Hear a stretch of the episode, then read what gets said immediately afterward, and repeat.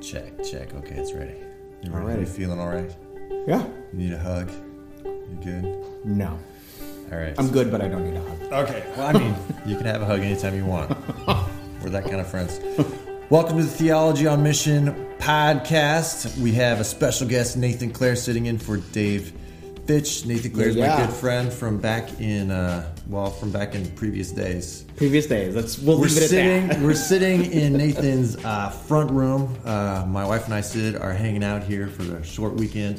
There's a dog uh, running around. Hopefully, he won't bark too much. But Nathan, thanks for having us. Thanks. and thanks for being on the podcast. Yeah. Tell us about yourself. Um, Nathan Clare. I get to serve as the lead pastor of Huron Hills Church in Ann Arbor, Michigan, um, and I'm really excited to be here and talk about what we're talking about.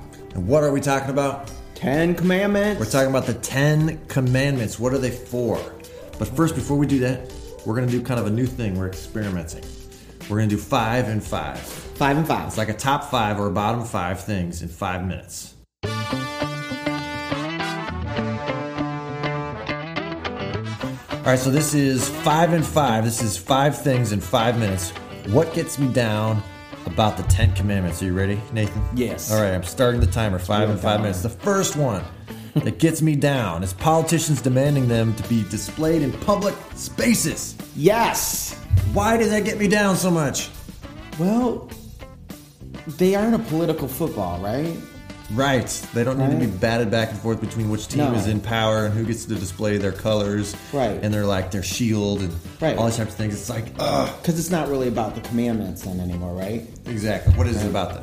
They're a signifier, they're a version of their religious virtue signaling. Yeah, exactly. Yeah, Right. It is religious virtue si- signaling. I love that. Not interested. Not interested. Okay. The next one.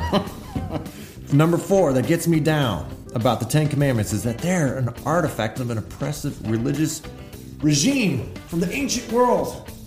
Gets me down. Why do we listen to a bunch of people telling us what to do? That was yours, so you got That was comments on mine. Yeah, why did I say that? I don't know. I think like where I live, like I've got a lot of really smart people who are just informed enough to be dangerous about this, so they see it as just like you know, Mm-hmm. a tool, like a way to like control people or it.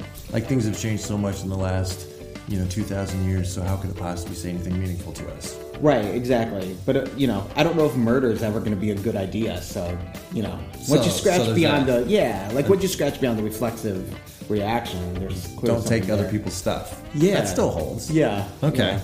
Yeah. All right, good. Number three. Number three, what gets me down about the Ten Commandments? It's that Christians, so before we were talking about maybe, you know, secular people, but it's Right. that Christians think they no longer matter because Jesus is the fulfillment of the law. What's the matter? Why do we got to think about the Ten Commandments? Because Jesus fulfilled the law. because it, and it's just me and Jesus. It's just me and Jesus. He fulfilled the law. We don't have to worry about the whole Old Testament. right. So that gets me down because it feels like it's a way of saying that the whole Old Testament doesn't even matter. Right, that is a problem. And if what you're just trying to say is I want to be able to eat lobster and bacon guilt free, then just say that. But Well- don't throw the whole thing out. Okay, I do want to say that. You just you made us bacon this morning. We we're staying, as I said, at Nathan's house, and he made us bacon and eggs. That was amazing. He fried the eggs in the bacon after he made the bacon. Praise God. So good. Praise God. So good. It was- it was All right. beautiful. So right. So just because Jesus has fulfilled the law doesn't mean that the things that came before don't matter. Number four. There's a lot of times, and this is like a pastoral or practical, uh, pastoral or practical kind of reason that the Ten Commandments get me down is because they become the lowest common denominator. As long as I don't break these, I must be doing fantastic. Right, right. Like I just check the box. Check the 10 C's box. Ten season, I can go on my way. It's like every morning, every evening, I print out, I have my Yeah. checklist. Didn't do it, didn't do it, didn't do it, didn't do it, didn't Right. do it. Although two of them are positive ones, so then you gotta say, I did do that. That's the keep the Sabbath holy and honor your father and Right. mother. But then the eight of them are negative ones. Right, and you miss out then on like the flourishing of faith, right? Well, tell me more. Well, it's like faith becomes a exercise in avoiding as opposed to fully plunging into the life that God dreams for you, right? Yeah, and that's the mentality that I find. We're saved from sin or death, but we're never saved for anything. Right. It's just this against kind of thing. It's never for Right. Mm. thing. All right, the last one, number five. What gets me down about the Ten Commandments is being raised in California with a positive self-image. You know what? They're just so negative. They just get me down. They are. It's- They're it's come kinda on, down. come on. Why couldn't we have? We need a PR firm to kind of spin the negative into a positive. We need to kind of we need to turn these things around. Maybe we can do that in this podcast a little bit. We could do that. All right, so those are the five things that get me down about the Ten Commandments. But I'm preaching currently through uh, the Ten Commandments. You did last summer, is that right? Right, this past summer. This past ten summer? weeks. I think I ripped off all the good stuff from your sermon series because I, listened to it and I put it in my sermon series. But we're going through this, we- so we're like, hey, you know, we should talk about the Ten Commandments. How can we understand them in a different way as maybe signposts toward life? Okay, so I was listening to you listen to podcasts, Yes. but you don't listen to Hidden Brain. I was listening to Hidden Brain. I will from now on though. You should. You definitely. All of you should listen to Head and Brain. And there's this episode about this Aboriginal uh, language in Australia that doesn't have words for left or right. Um, and so, so how do you distinguish like parts of your body, or how do you distinguish like a side of a room, or which direction you're going? Uh, like if you're giving people direction, you turn left at the you know giant tree. Uh, so they don't do anything like that. Their whole language is oriented around the cardinal directions: north, south, east, and west. And so, and their greetings uh, function uh, to reinforce this orientation. And so, if if you if we saw each other, we'd say, "Oh, that's my my alarm there." Oh well, I'll cut that out. Do it in post production. Yeah, exactly. so, so if we were gr- greeting one another, uh, we would normally say hi, hello, how are you doing, or something like that, right? And then you'd say like, I'm fine, because we lie about how we're doing all the time. We never actually go deep, right? Which is a whole nother podcast. Yeah, that's a whole nother podcast. Why do we say we're fine?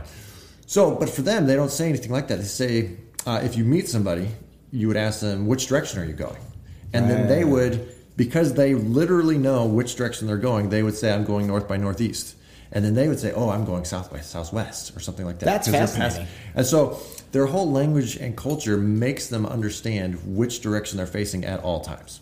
And even the youngest children know uh, what are the cardinal directions are. You- you- Like if you asked, you know, someone now in the United States, they have no idea. Oftentimes, where north Right. is. I don't even know. I drove into this neighborhood. I drove into Dexter, which is outside of uh, Ann Arbor, Michigan, and I'm sitting in your house. I don't know which way is north. Like I have no idea. But these people always know. So I submit to you, in the phrase of Dave Fitch, who always says these things, but he's not here. Uh, I submit to you that the Ten Commandments were meant to orient Israel toward life. I think we, I wrote this down. The, the mission of the law is to lead us to life. What do you think? Yes. Yes. Yes. Praise God, I believe it as a friend. and of not mine just says. life, but also freedom. So, uh, and I think you Yeah. started off your sermon series the same way.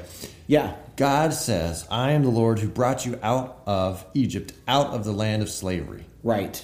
As the the preface or the prelude to the commands. That's And right. I just go back to that and say, He em- God emphasizes over and over again that He is leading us out of slavery. So why would He enslave us to a new law? That's right. That's right. And he's demonstrating, when I talked about it, a singular devoted love to his people. And in some sense, it's this kind of quantum leap forward in their kind of understanding of how deities and people interact, right? So, like, instead of having a god who, where all the main action is the realm of the gods and their struggle for power over each other, this is a god who's saying the earthly realm is where the action is, and you're my, you're my primary concern, you're my objectives, you're the people that I'm focused on that this is where the real action is. This is these are my priorities is you and being in full life with me. And even the assertion of I am the Lord your God, blah blah blah, is the re- is kind of a reassertion of relationship. It presumes there's already relationship there, right? That this Right. is God's priority for him. you know? Well, no, I think exactly, and I think a lot of times we read that as like God's doubling down with His authority. Like God says Right, these and things he's because not. He's the authority, and we are subservient, and God is giving the law and who's in charge, and now we have to serve God. But I don't think that's what's going on. Right. Even the words Right. Ten Commandments are totally wrong. right, it's 10 words. It's ten words, They're Right. Not the, the and, and especially, or that you could think of them as the ten ways, the ten ways of life, That's or really the ten good. words that Yeah. promote life among us. Yeah. Rather than the ten commandments that you know, if you break them, then you're go- you're going to hell or something Yeah. like that. Yeah, I mean the presumption of power as the framework for the relationship is a presumption, right? Right. It's a set of prior commitments Yeah, and to I- probably uh, uh, a set of systematic theological values that you're already sold out to before you get there, and it colors how you read the text. Right, exactly. And that, you know, it could come from the New Testament or certain theological systems. But when we look at Israel, they rejoice in the law, they Right. celebrate the law. They felt Right. like the law was a good gift that God gave to them. Right. They, and so, so we need to get into that space of understanding the law as a good thing. Right. Rather than as the law as the thing that makes us feel bad about ourselves. Right. And it's not because the people of Israel were more spiritually, quote, mature or had a better understanding of who God is. They clearly didn't. The biblical witness kind of Right. shows us that, right? So there's something else. There's a, really, there's a Yeah. calling into relationship, a calling into life. Yeah. So, is there a way to think about the Ten Commandments as the ten ways to keep you from re-enslaving yourself? That's kind of the, part of the ways that Mm. we were talking about. Is these Ten Commandments aren't the ten ways that God now demands perfect obedience, but rather they're just like a uh, they're like boundary markers that say if you go past these, you're willfully enslaving yourself to powers again. And I liberated you from slavery so that you Right. could live free. So Right. don't transgress these because then you're enslaving yourself. Right. So the negative constructions of the commands or the words are to tell you don't go back into that. Yes. Don't go back into slavery. Yes, exactly. Thou shalt not X means don't en- don't enslave yourself to this again. Right. Don't enslave yourself. So, so the first one, i- if we could go through a couple Yeah, of the let's commands, do it. maybe uh, the first one is "You shall have no other gods before me." Now, A lot of times, this one is taken to be like um, exclusivity uh, of God in worship. Uh, don't have any other idols. God is a jealous God, and things like that. Although that's the second command, the jealous God comes out. Uh, so these are usually negative commands that are based around worshiping God alone. Right. And if somebody says that to me, I go, sure. Sure, right? That's not wrong. Right. Yeah. That's awesome. My, that's often my response. But is that you're the not main thing? wrong. yeah, is that the main thing? I'd say no, because if you don't follow God exclusively, you're basically going to open yourself up to enslaving yourself to hostile powers again. Right. God is the God of life, the God of love, the God of freedom. Yeah. And to have anyone else before yourself, before your face, before God's face, Yeah. is just asking to be enslaved. That's right. I have a person that I work with who says this command frees ancient Near Eastern people from the whims of the pantheon of false gods. Mm-hmm. Right. Yes. And what's so? What are the whims? So, like, you know, if their understanding is that the deity's priority is the realm of the celestial realms where they're struggling to have power over each other, right? They have to worship multiple gods and at the very least keep them at bay and not tick them off, or at least try to hunker down and stay away because, like, the things that are happening in the earthly realm are all expressions of what's happening in the heavenly realm, right? And so they just, it's a fearful way to live, right? And so God's saying, don't worry about the so-called pantheon it's just me right so that that's part of the f- there's this freedom immediately in the quote exclusivity right And I think uh, maybe to make it more contemporary for us, there's a freedom from anxiety. yes Because if if you have whimsical gods, whether it's your current bosses or your in laws or your bank accounts Oh, or yeah, your say that. retirement planning, Yeah, say that. your retirement planning is the account growing in the ways that you Yeah. thought. Um, Yeah. Those are s- like you. Your Those are our anxiety- gods now, Yeah, those right? are Yeah. our gods. Uh, Yeah. you know, or your you know your sexual passions or your desire for a family or your desire not to be in a family you're in. Right, all these kind of things. They're so whimsical. They're so anxiety producing because there's nothing stable about them. right And so we have other gods before. Right. Our soul is in turmoil. Yes. And we're enslaved to our fears. yes Preach it. yes yeah that'll preach this is going to turn into the That'll preach. theology on preaching the mission podcast. podcast Excellent. So. well, good. All right. Well, what's another one that you uh, that stands out to you? But you know, I think from a thirty thousand foot foot standpoint, we've talked about how like with the negative constructions, we've had to you have to discern what the command commends. Okay. Right. I like that. And so you know, so I think context is really important. I think one of the one of the things that's really striking to me is the command about not bearing false witness, in the sense of you know, obviously there's probably ancient tribal nomadic versions of legal proceedings somehow they're it's trying to protect the integrity of legal proceedings because you know people might not know this even today but it's not a good idea to convict people of crimes on the claims of only one person Oh, so that wasn't just a thing ancient people believed. yeah, you know, like irrationally? yeah, it's, it's Okay, and it's okay. good not to convict That's people of interesting. things they didn't actually do. You know what I mean? So like, there, there's probably that on some baseline level in view, but it's also I think what's commended there is the opposite is life giving speech, saying, encouraging, blessing, positive, honest though, right? Because Right. there's a specificity about not false witness, right? So it's this it's this way of bearing image in the world, right? In a way that is focused on human flourishing, right? Right, And right. reinforces and calls us all into that, right? And into into freedom and into life and into the mission of life, Mm-hmm. you know. Which all goes back to the whole thing about no images, right? Which you told me about when we were doing the series of like part of the reason why God doesn't God That's the forbids second command, which right? is do God not have forbids a graven graven idol. images, Yep. right? why does God do that, right? Like it's not about the exclusivity of worship. It's about there already is an image. Right, right. Right. The image is yeah. It's us. It's us. It's humanity. Humanity. We were made, you know, in the image of God, male and female. He made them. So God has already given this what I would I say uh, like a touchable, tangible, life uh, embodied kind of witness to Himself in the world. We don't need, Right. you know, idols of stone or wood that are placed in a temple because Right. humanity is that image. right. And all those idols of stone point away from the image of God in humans, right? They point to other things. So a lot of times people will say, "Well, you're not supposed to have any graven images because God is invisible, God is spirit, and so you can't represent spirit or." Yeah, the but I like invisible." my icons. Uh, So yeah, yeah, yeah. So That's a whole Nathan- nother That's a whole podcast. other uh, conversation about icons, uh, right? So, and then the same thing is also true for, um, like taking God's name in vain. It's usually that's just considered like for like swearing, cursing, or taking oaths or something like that. Right. But really, I think there's a positive witness if if God's law is a law of life and freedom, and if God's people Israel are supposed to witness and live into that, then they're making, in a sense, God's name great. right. And if they're violating those things, then what are they doing? They're taking his name in vain. Right. Right. But that never happens here in America, in the American church, right? No, it never does. It never does. Our actions don't belie or lie about. Okay, that's No. No, that's a whole going other down. podcast. See, like, this is a very generative We should have podcast. I want the 10 listeners to understand. podcasts. There's like going to be 16 other episodes that are going to come out of this. Excellent. Okay, so can the Ten Commandments be signposts of life where the mission of the law is to lead us into life and freedom? You mentioned, what'd you say, commend?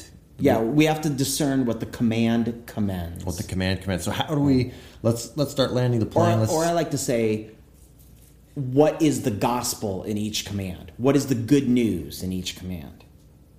Oh, good. I like. So, can you do that? Can so you you preach that way? What's the gospel of each command? Can Yeah. Oh, you do that off the top of your head? This is out without preparation. no. That was last summer, man. This is like preaching boot camp. It's like preaching. it's like preaching improv. Okay, You, you, okay, walk, you have a you walk- stick. okay, you have a walk top me- hat. Now you- bring the gospel. into Okay, this. you walk me through the command so I can re- so I don't have to spend mental energy on recalling all. Well, of them okay. or Well, whatever. how about uh, adultery? Okay. we were talking about that earlier. Right, So, so- the gospel is the gospel is God is commending integrity and fidelity in Yes. relationships, right. Right. And and I, when and I was think it's doing- bigger than the husband and wife relationship even too, right? Like, Yes. right? But it is. Like, I was doing It's research. a on- posture. Yeah, it's a whole posture of fidelity, and I think it goes back to God's character. The gospel is God enters into relationships and doesn't and never breaks them.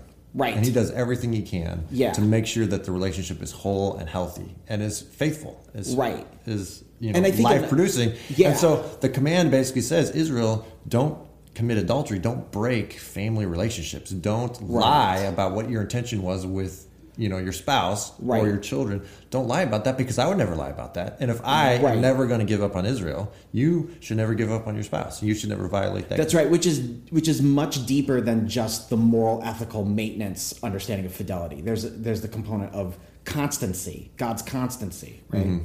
So it's it's all those moral, ethical checkbox behaviorist issues and much deeper posture as well. This speaks of who you are and who God is. Yeah. Well, let's start landing the plane. We haven't brought up love, dual love commands. So Jesus talks about the fulfillment of the law, Ah. Yeah. which is love God with all your heart, soul, mind, and strength. Yeah. Love your neighbor as yourself. Right. Uh, they talk about how the Ten Commandments has two tables. One is the more vertical, loving God. Right. One is the more horizontal, loving uh, your neighbor Right. and things like that. So this is an integrated whole of like how do we live in community Right. together. That was the only thing that Jesus and the scribes and the Pharisees could all agree on. What Right. The, what the law was. That's right. They actually agreed. So I think this is That's right. important for us. They agreed that love was the center of the law. Absolutely. And so if we don't have an understanding of the law that fits in that space, Right. then we got something wrong going on. And I think the power of the Ten Commandments is is that it helps people see love as practice, not love as a set of abstract intentions. Ooh, that's good. That's another podcast. Yeah. All right. Hey, so we always do. Thanks for being on. Let's Right. talk about the Ten Commandments. We always do. Not always. Sometimes we run out of time, but we do. Uh, what are you reading? So Nathan, Nathan Clare, what you reading? Nathan Clare, what am I? I am on like a Japanese Christian theologian kick. I'm so jealous too. You t- tell me these books. I'm like, oh, I need to find time to. do So there's two guys I'm reading, um, and you know, like I, I praise God for a good pastoral expense account, so I can buy these books that are hard to Amen. find. You know, um, so thank you for that. Um, so one one book I'm currently diving through is by an early 20th century Japanese thinker named Toyohiko Kagawa, who was back in the day always mentioned in the same breath as Gandhi and Schweitzer together. Wow. And then I think with geopolitical issues and things like that, and just which is a nice way of saying just straight up racism, um, he he kind of gets dropped off the scene, but he comes to America for a while. Ko- uh, Kagawa is a um, he's kind of a Renaissance man. He writes about a lot of things from a theological standpoint. But I'm reading his Meditations on the Holy Spirit, and um, it's it's just really it's written in this really beautiful early 20th century literary style, and it's just really gorgeous um, and very potent and rooted in practice. What's the name of that book? Uh, Meditations on the S- Okay, Holy Spirit. Meditations, okay. And then the other one I'm reading is by a guy who's more a post-war writer into the 60s and 70s. Some people might be more familiar with him. His name's Kosuke Koyama, and he has a series of meditations called Three Mile an Hour God, and it's writing on the spiritual life and framing it in terms of worship Hmm. and framing life in terms of relationship with God, and that's been really, really amazing too. I just And- think it's important to read non-white, non Absolutely. writers. And uh, you also uh, put me on the trail for uh, the Pain of God. Right. Yeah, that's That's another. that's Koyama too. Okay. Is yeah, that's one I'm really. yeah, interested I think in yeah, I think cracking that's open. yeah, theology of a pain of God. That- yeah, Yeah. Yeah, where he talks about the pain of the pain of God is God's love that can suffer what is unacceptable. Hmm. Mm-hmm. What cannot be suffered. Right? God suffers what cannot be suffered. for us and with us. Right. Yeah, which even by all standards, he would say sh- cannot be suffered even by God, and yet God suffers it for us, and that's His love is His pain for us. Hmm, That's Yeah, mm, tasty, yeah.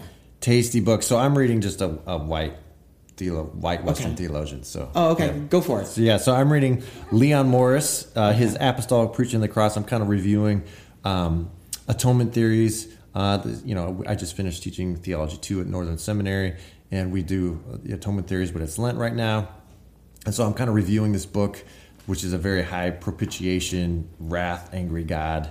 Oh, very uh, Book very cool. so Yeah, I so I'm kind like that. of Yeah. reviewing it to kind of because it was very influential, I think, in kind of setting the tone and the trajectory of a lot of like evangelical understandings of the atonement. Right. Uh, it was written in the 50s, late 50s, early 60s, I think. Uh, so I'm going to be re- reviewing that on Scott McKnight's blog in the nice. next couple weeks. So you all could be checking that out. But Very I'm- cool. so I wouldn't necessarily recommend it, but it's what I'm reading. Okay, very cool. Is that fair? yeah, that's totally fair. I have a bonus recommendation. Okay, bonus though. bonus round. It's a great little thin little collection of essays. It's called The Transformation of Desire by Sarah Coakley. Oh. And it's meditations amazing. on different components of the Holy Week Ooh, realities throughout Holy Week. So it's meditations on the cross and, and Holy Week. Um, and I read that every year um, at Holy Week. And Sarah Coakley's stunning anyway. I can't recommend absolutely. her enough. Find anything by Sarah Coakley. And she's really sweet. She's like a very kind, loving person too. So Excellent. Yeah. Well, thanks for being on the Oh my Theology gosh, Mission thanks for having Podcast, me. It was Nathan. great. Let's do this again sometime. Absolutely. We have like 17 more episodes that we just. That- yeah, we'll write them all down. identified. Yeah. Well, thanks so much. This is Jeff Wolskla and Nathan Kerr. Cl- You're on Twitter. Where can people find you on Twitter? Uh, Or do people want to find you on Twitter? I don't know if people want to find me on Twitter. Yet. Okay, well, Yeah. he's on. He can be. He's on Twitter to be found if you can find him. I'm signing off, and we'll be back next week. Hopefully, sitting down with Dave Fitch. Thanks again. Perfect.